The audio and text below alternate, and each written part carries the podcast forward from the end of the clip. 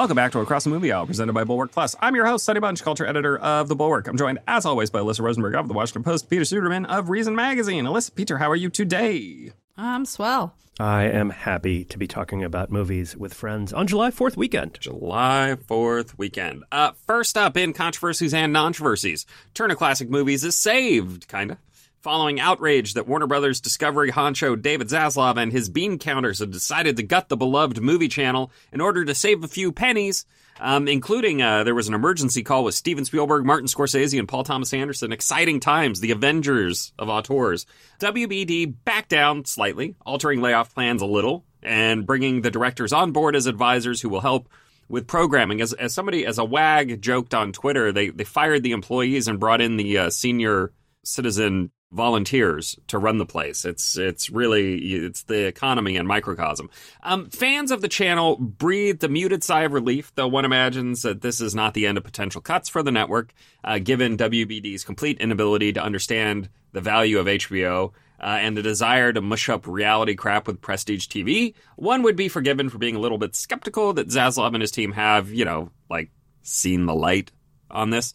The corporate song and dance here is hiding a deeper problem, however, and that's this. What does Turner Classic Movies actually look like in the age of streaming? I, I ask because it's not really clear to me that the service works solely as a well curated streaming service. We have services like that.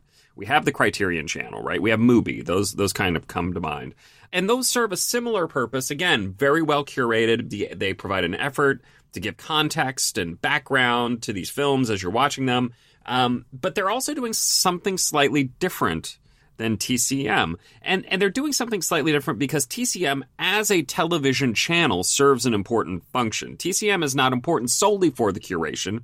It also matters because the simple fact of the matter is that it shows one movie at a specified time and only that movie at that specified time, which creates a sort of shared experience. Streaming, even well curated streaming, is fundamentally anarchic in nature. TCM is great because it's authoritarian. This is uh, descriptive, entirely descriptive. I'm not. I'm not saying that you know the people You're definitely not picking a fight with anyone on this podcast. Uh, I'm not you? saying that the people at Turner Classic Movies are Nazi dictators, uh, but I'm just saying it is. It, it the the function is different. You will watch this at this time. You will watch the introduction. We will do this all together. We will use the TCM party hashtag. Like it's it's different. Curation matters, but it matters less than it used to. Anyone can put together a, a list of great movies from authoritative sources and find most of them online in one format or another via you know varying legal means. TCM's difference was the way in which it created order from chaos by giving people a shared experience. I think. Maybe I'm wrong on this. Uh, Alyssa, is there a way to recreate this idea, this ideal, in the age of streaming? Probably not online, um, but in person, sure, right? I mean, we're all devotees of like our local Alamo Drafthouses, and one of the things that they do is they program older movies, and you very actively opt into those. You have to buy a ticket and go to a theater.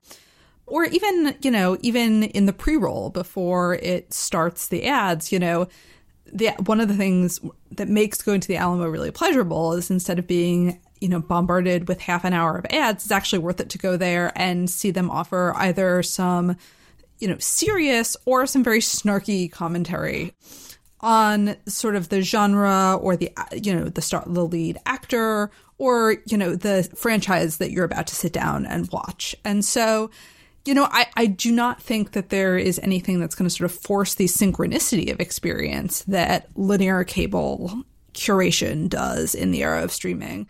But I think that kind of thing will survive in person for, you know, people who want to do it. Well, uh, yes. I mean, look, we, we have repertory houses, right? We we always have those. We we will have those, you know, hopefully forever, fingers crossed and we have great places like the Drafthouse, which you, you, know, you say that, and like next year we're going to see a wave of repertory house closures just because. Don't wish that evil on me, Ricky Bobby. Them... Don't do that. But the you know again, there's a difference between that and Turner Classic Movies, which is providing a nationwide community of film lovers and uh, people who are you know, edu- like really, it is an educational resource uh, in a, in a way. Right. If you if you want to learn about the history of film, Turner Classic Movies remains, frankly, is a great way to do it. But Peter, when you look at the the levels of cable penetration, right? Cable is has lost 50% of its its penetration over the last decade. It's probably going to lose another 50% of that over the following decade. People are cutting the cord. They're they're moving to services like Max and and everything else. I don't quite see how that TCM model works in this in this environment. Yeah, even if you save TCM, TCM is going to dwindle as a force, as an influence in the movie watching community. I, I think it's inevitable. It's just a question of how long it takes.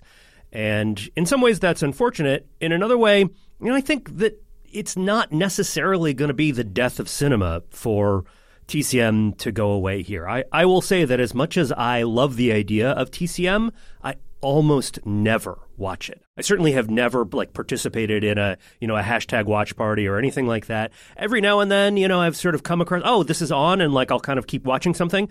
But it's honestly it's probably been years since I've done that. In part because I don't channel surf anymore. Mm-hmm. There's that yeah. doesn't that's not even something that I do, and I think that that's now in you know just a, a much less common behavior, if only because fewer people have cable bundles. And so I agree with Alyssa. The way that this is going to survive is as a live experience. And when Alyssa and I were both at our local Alamo Drafthouse yesterday to see Indiana Jones, it was actually it was heartening and impressive to me to see how much of the pre-roll of the trailers were actually built around Alamo, sh- like letting you know and showcasing the old movies that they were going to be playing over the next couple of months. This is clearly like a good business proposition for them. They are building a community, they are catering to fans, and there's also something to be said about, oh, sure, it's not national, except kind of it is, because many of these movies do, in fact, play at Alamos all over the country. It's local, and that makes you more connected and more engaged because it's an actual place that you go with other people from your town, even if you don't know who they are, right? The shared experience is, is much more intense in person than sitting on your couch at home tweeting along with, you know, uh, whatever TCM's uh, replay of Casablanca or Lawrence of Arabia. And I think that that that sort of thing is going to become more popular over the next, at least the next several years. We're just seeing a boom in live events in general and in people wanting to have live in person crowd experiences after the pandemic. And so while I don't think that it fully replaces TCM as a force in the world, that's not my argument. It's not a one for one transfer. Um, but it is going to be a new and, and different way to have a lot of those experiences. In addition, I don't think it's totally impossible to replicate something TCM like on a streamer. It is absolutely technologically possible to say we are only going to allow a streaming movie to be played at a certain time or within a certain uh, set of hours on a, a, particular evening. And in fact, uh, A24 has done this a number of times with their movies, where some number of weeks after the theatrical release, they will designate one single night where you can purchase an online ticket for something like $20 usually. And then you can watch that movie anytime between, you know, something like 8 p.m. at midnight. I did this with X and it was great, right? It was like, oh, this is the only time I, I couldn't make it to the theater, uh, but I, I, I am going to be home on that night. So I just purchased a ticket and was able to watch that movie. Um, and that is something that can be done. And, and the Criterion channel could do it. They could have Criterion Fridays or whatever the heck you want to call it and say, this is the movie that we're going to program and we're going to put some useful information. We're going to have an introduction taped by somebody, right? It's not impossible to imagine. It's just then a question of whether viewers would actually want to engage with that. And again, I think the the thing is that TCM is going to have less and less viewer engagement, no matter how much effort our you know uh, dream team of uh, Avengers directors here um, actually do want to see the Spielberg, Scorsese, P.T. Anderson Avengers trilogy. Now that you mention it, like that's who they should bring in for the Kang Dynasty here, or whatever it becomes. Um, but like, it's going to go away, or it's going to dwindle at least. It's going to become a lesser force no matter what. And I think part of the job of people like us who care about this sort of thing is to say, well, look, what can we preserve from from this? Not by trying to keep the old thing pristine and in its exact form, but by trying to keep the idea of it and trying to keep what is valuable and keep keep the, the shared experience and the education and the, the fact that people like doing this sort of thing together and, and building relationships around movies. And frankly, a linear television channel might build a relationship with movies, but it's not going to build a relationship with other people in the way that some of these other types of experiences will. Could I make one suggestion for a network or a streamer that wants to try this? Um, someone should really steal from the way that uh, Shonda Rhimes has built sort of enthusiasm and viewership for her linear TV shows. And what they should do is a channel or network should line up a big name with these movies who promises to like do a Twitter live, like a Twitter Spaces or some sort of event like immediately afterwards. Ideally, like a trio of podcast hosts, would you say? I mean, potentially that, but also like I would get, you know, there are all of these directors who are obsessed with film history and people who are referencing other movies in their work, right? I mean, you know, I would watch anyone involved in the John Wick movies commenting on like an earlier generation of action movies, right? I, you know, Chad Stahelski on Jackie Chan, like, yes, Yeah, I, I want right? to watch not one movie. I want to watch the freaking festival all weekend and like forget the rest of my life. Exactly. But, you know, it's it's a lower commitment way for sort of, you know, famous people to do a live event. It supports cinema. It, you know, it would they would be incredibly buzzy. I mean, it's again, it's a shame that Twitter has become sort of a, you know, cluster, uh, technically and otherwise, because that this would be sort of the perfect place to do this. But like, I know that you know the like the Steven Spielbergs and like P.T. Andersons of the world probably don't have a lot of familiarity with like how Rhimes has cultivated fan culture for Grey's Anatomy and Scandal, but you know she has been making linear TV shows at a period of tremendous decline in linear TV by in part by building a live community around Yeah. them, right? It's like you know, and part of it was that she was programming stuff that was very cliffhangery and you know sort of spoiler oriented, but also she had the stars of the show live tweeting along with the episodes, right? I mean, she is she would be a very smart model for people to use to sort of stage these events. And, and in some ways, that works better for for TV, Right. which is something that you can't have seen before, right? By definition, it is unfolding for the first time. At the same time, I do think there's there's ways to to manage that for movies, and it's not like it's not like TCM had giant ratings. It did not have you know Big Bang Theory or even frankly Game of Thrones later seasons level ratings uh, like at its peak. It was never a gigantic thing. I like I would think it was a, a huge shame if TCM went off the air. Like that would be not something that I would relish at all. At the same time, I, I just think we can we can figure out ways to build community around film, to educate people, to curate and to program. And it, TCM is not the only vehicle, or even necessarily the most important vehicle. I learned about movies by watching movies rented from my local video store, and just kind of watched them on a 13 inch screen by myself in most cases, and then eventually with my college roommate and, and friends.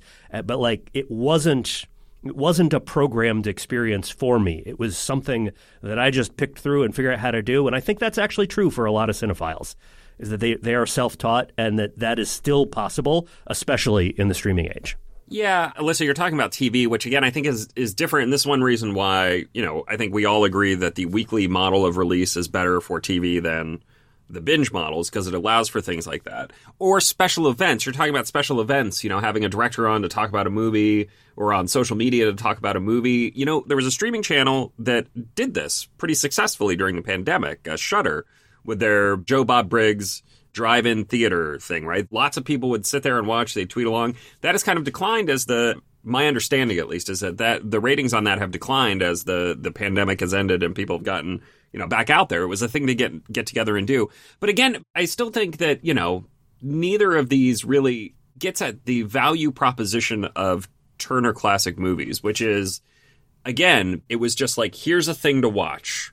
Watch this thing and that's it. I, I don't know. I just think there's something that is lost in the shift from TV to streaming that is very hard to replace. And I, I, I think the world is probably worse off for it. I don't have a solution here. It's a it's Sonny loves a top-down authoritarian Well, this- model this is- uh, of almost anything, frankly, in which in which the people who know what's going on tell everybody else what they got to do. That's that's the lesson here, right? Is no. that That is I, I believe strongly in gatekeeping and uh and it is we're I- saying the same thing. I think it's important to tell people what to watch because if you don't, if you give them too much freedom, you have chaos. And that's what we're seeing now. And chaos is bad. Chaos is bad for everyone. I will just throw in one way that this could change is that I think the next generation of streaming innovation is going to be in these fast streamers, yeah. which are ad supported linear streamers. And it's not impossible to imagine a TCM like service springing up in a in a fast boom. Even yes, you might have to have more ads throughout the, the films. There might be sort of complications that way. But linear TV and linear programming is not going to go away in the maybe eventually, but not in the very near future of say the next three to five years. And in fact, the streaming world may may end up with more of it rather than less. Yeah. I don't know. I'm I find it all kind of bummer. All right, exit question. Uh, do we need a benevolent God King TV channel to tell us what to watch? lest we devolve into a state of animalistic anarchy. Uh, Peter. So obviously no, unless it's run by you, Sonny. yes. Uh, in which case, I would have to vote for it. You're the only authoritarian dictator I would willingly subject myself to. And a state of nature designed by Peter is the only one I would live in as well. If chosen by the people, I will serve. But also, if not chosen by the people, I will serve because that's what a benevolent God King dictator does. All right, uh, make sure to swing by ATMA for our bonus episode on Friday, in which we'll be discussing the New Republic's little slightly odd list of best political movies. And now on to the main event.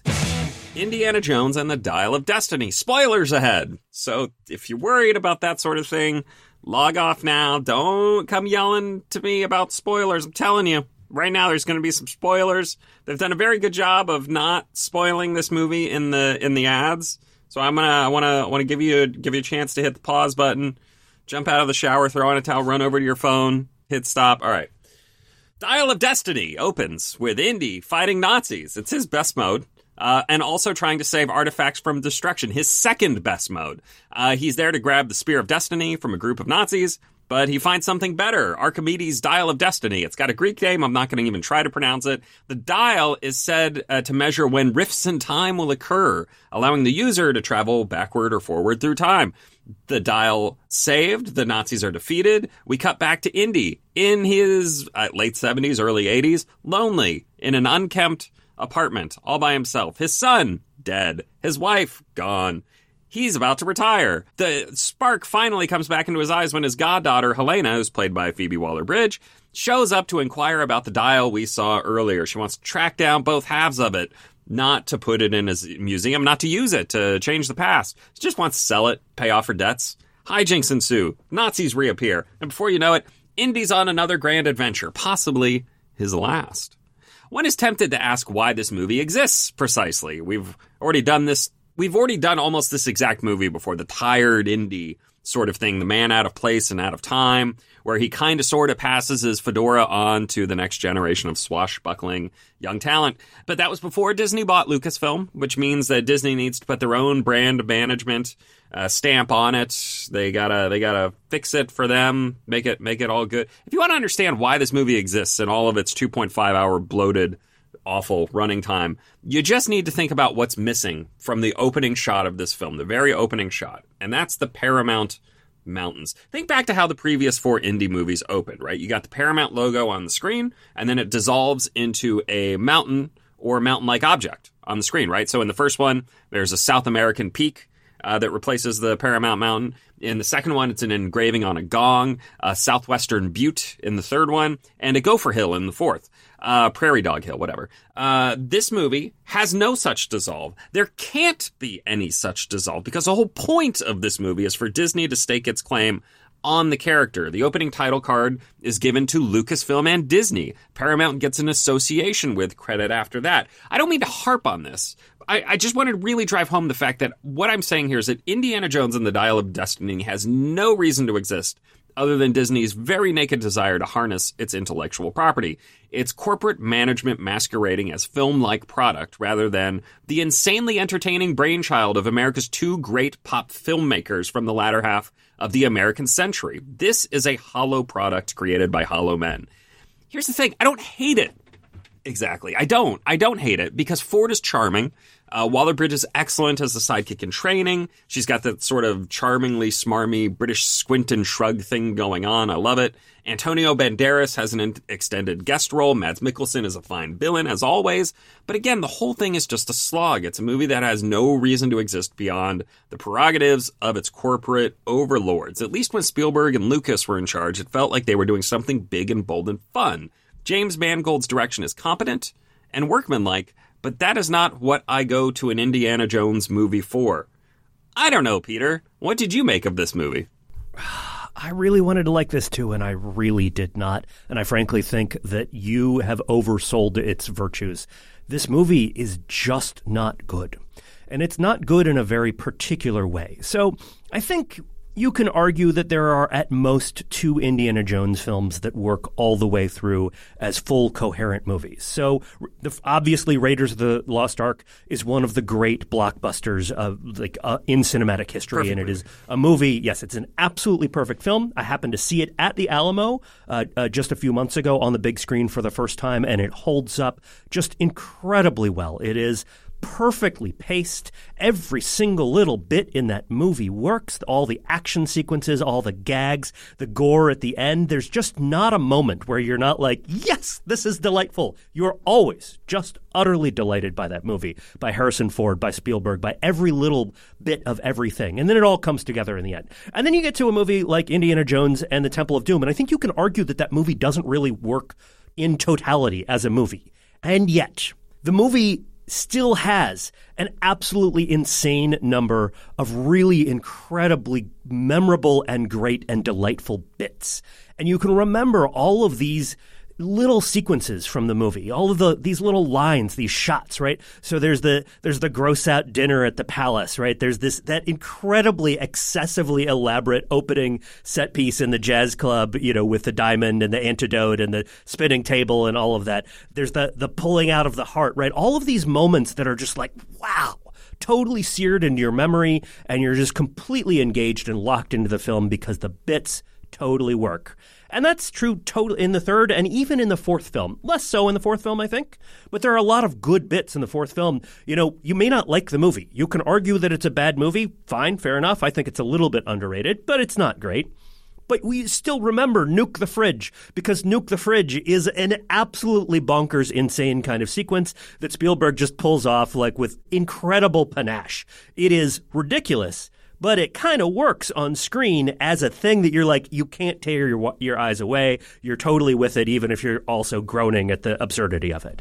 And the problem with Dial of Destiny isn't just that it's a bad movie that's too long, that ends with a completely stupid, pulpy B movie plot device that doesn't belong in an Indiana Jones film or, or any kind of movie like this. It's that none of the bits work. At every single moment in this movie, I wanted something memorable, something hooky, something to laugh at, something to be amused at, a little action gag that showed some wit or creativity.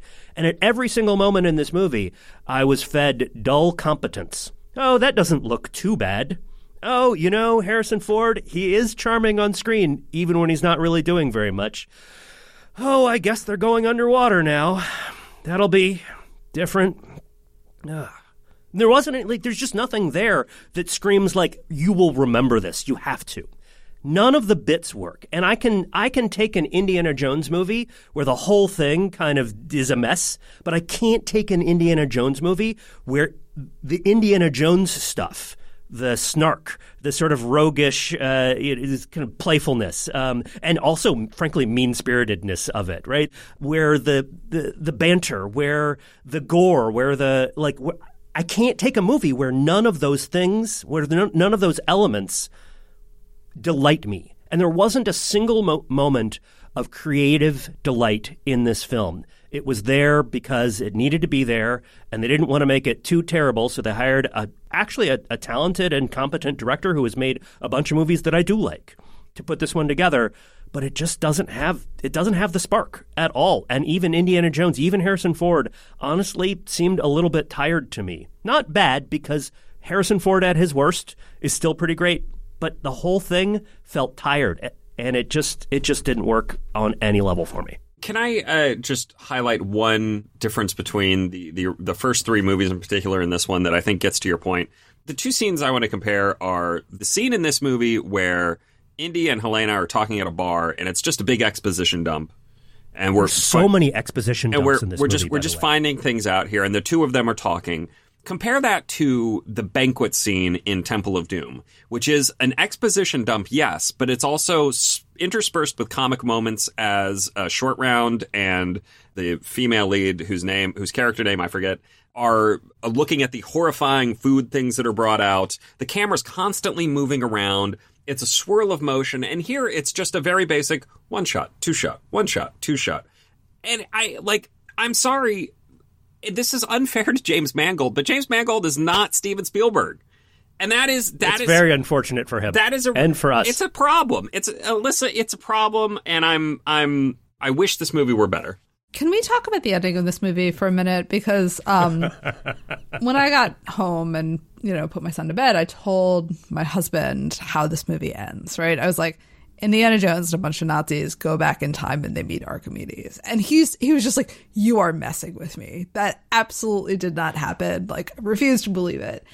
And I had sort of blocked out the end of Indiana Jones and the Kingdom of the Crystal Skull from my mind because, like, it's aliens. It's ridiculous. But this felt just kind of unusually dumb, even by the sort of silly standards of these movies for me. And I'm trying to figure out if that's like a mistaken reaction. If, you know, I mean, to be fair, this is, you know, a movie whose series involves like, you know, dead people being reanimated by, you know, magical goblets and having their faces melted and stuff. But like, this just felt so dumb to me. Am I am I alone in finding this uniquely ridiculous? No, no, I don't think so because I, I think the other uh, the other movies have a. Th- well, I don't know. I mean, I, I I would argue I would argue that the other the other movies have more thematic relevance within within the movie themselves, right? So, like in the first one, Indiana Jones begins the film by literally worshiping a golden idol, and then at the end of the film, he is averting his eyes from the power of the one true God, right? Like there's like an idea there that kind of makes the whole thing work. And in this one, it is you could you could make the argument that look, it's about it's about the sadness of the passage of time and getting older and you know, you want to go back into the past, not even to correct mistakes, just to just to flee the present. And I could I could kind of see that, but the problem is the plot device is just dumb. I'm sorry, the the like rift in space time that they fly through that are only Archimedes 2500 years ago was able to figure out with his He was with his so good at math. Greek With math. It's it's math, Sonny. I mean, it it's like works. it's like the, oh yeah, the bathtub guy figured out the magic of traveling through time. Sure, why not? I like I'm I, the whole thing was ridiculous.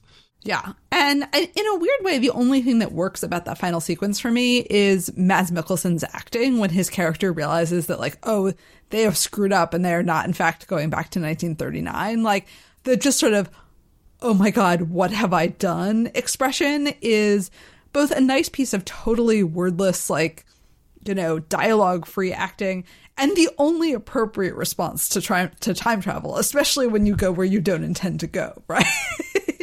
and that is the only thing that works about that sort of loud and noisy sequence. But the second part of this that did not land for me, and here's where I differ from you, Sonny.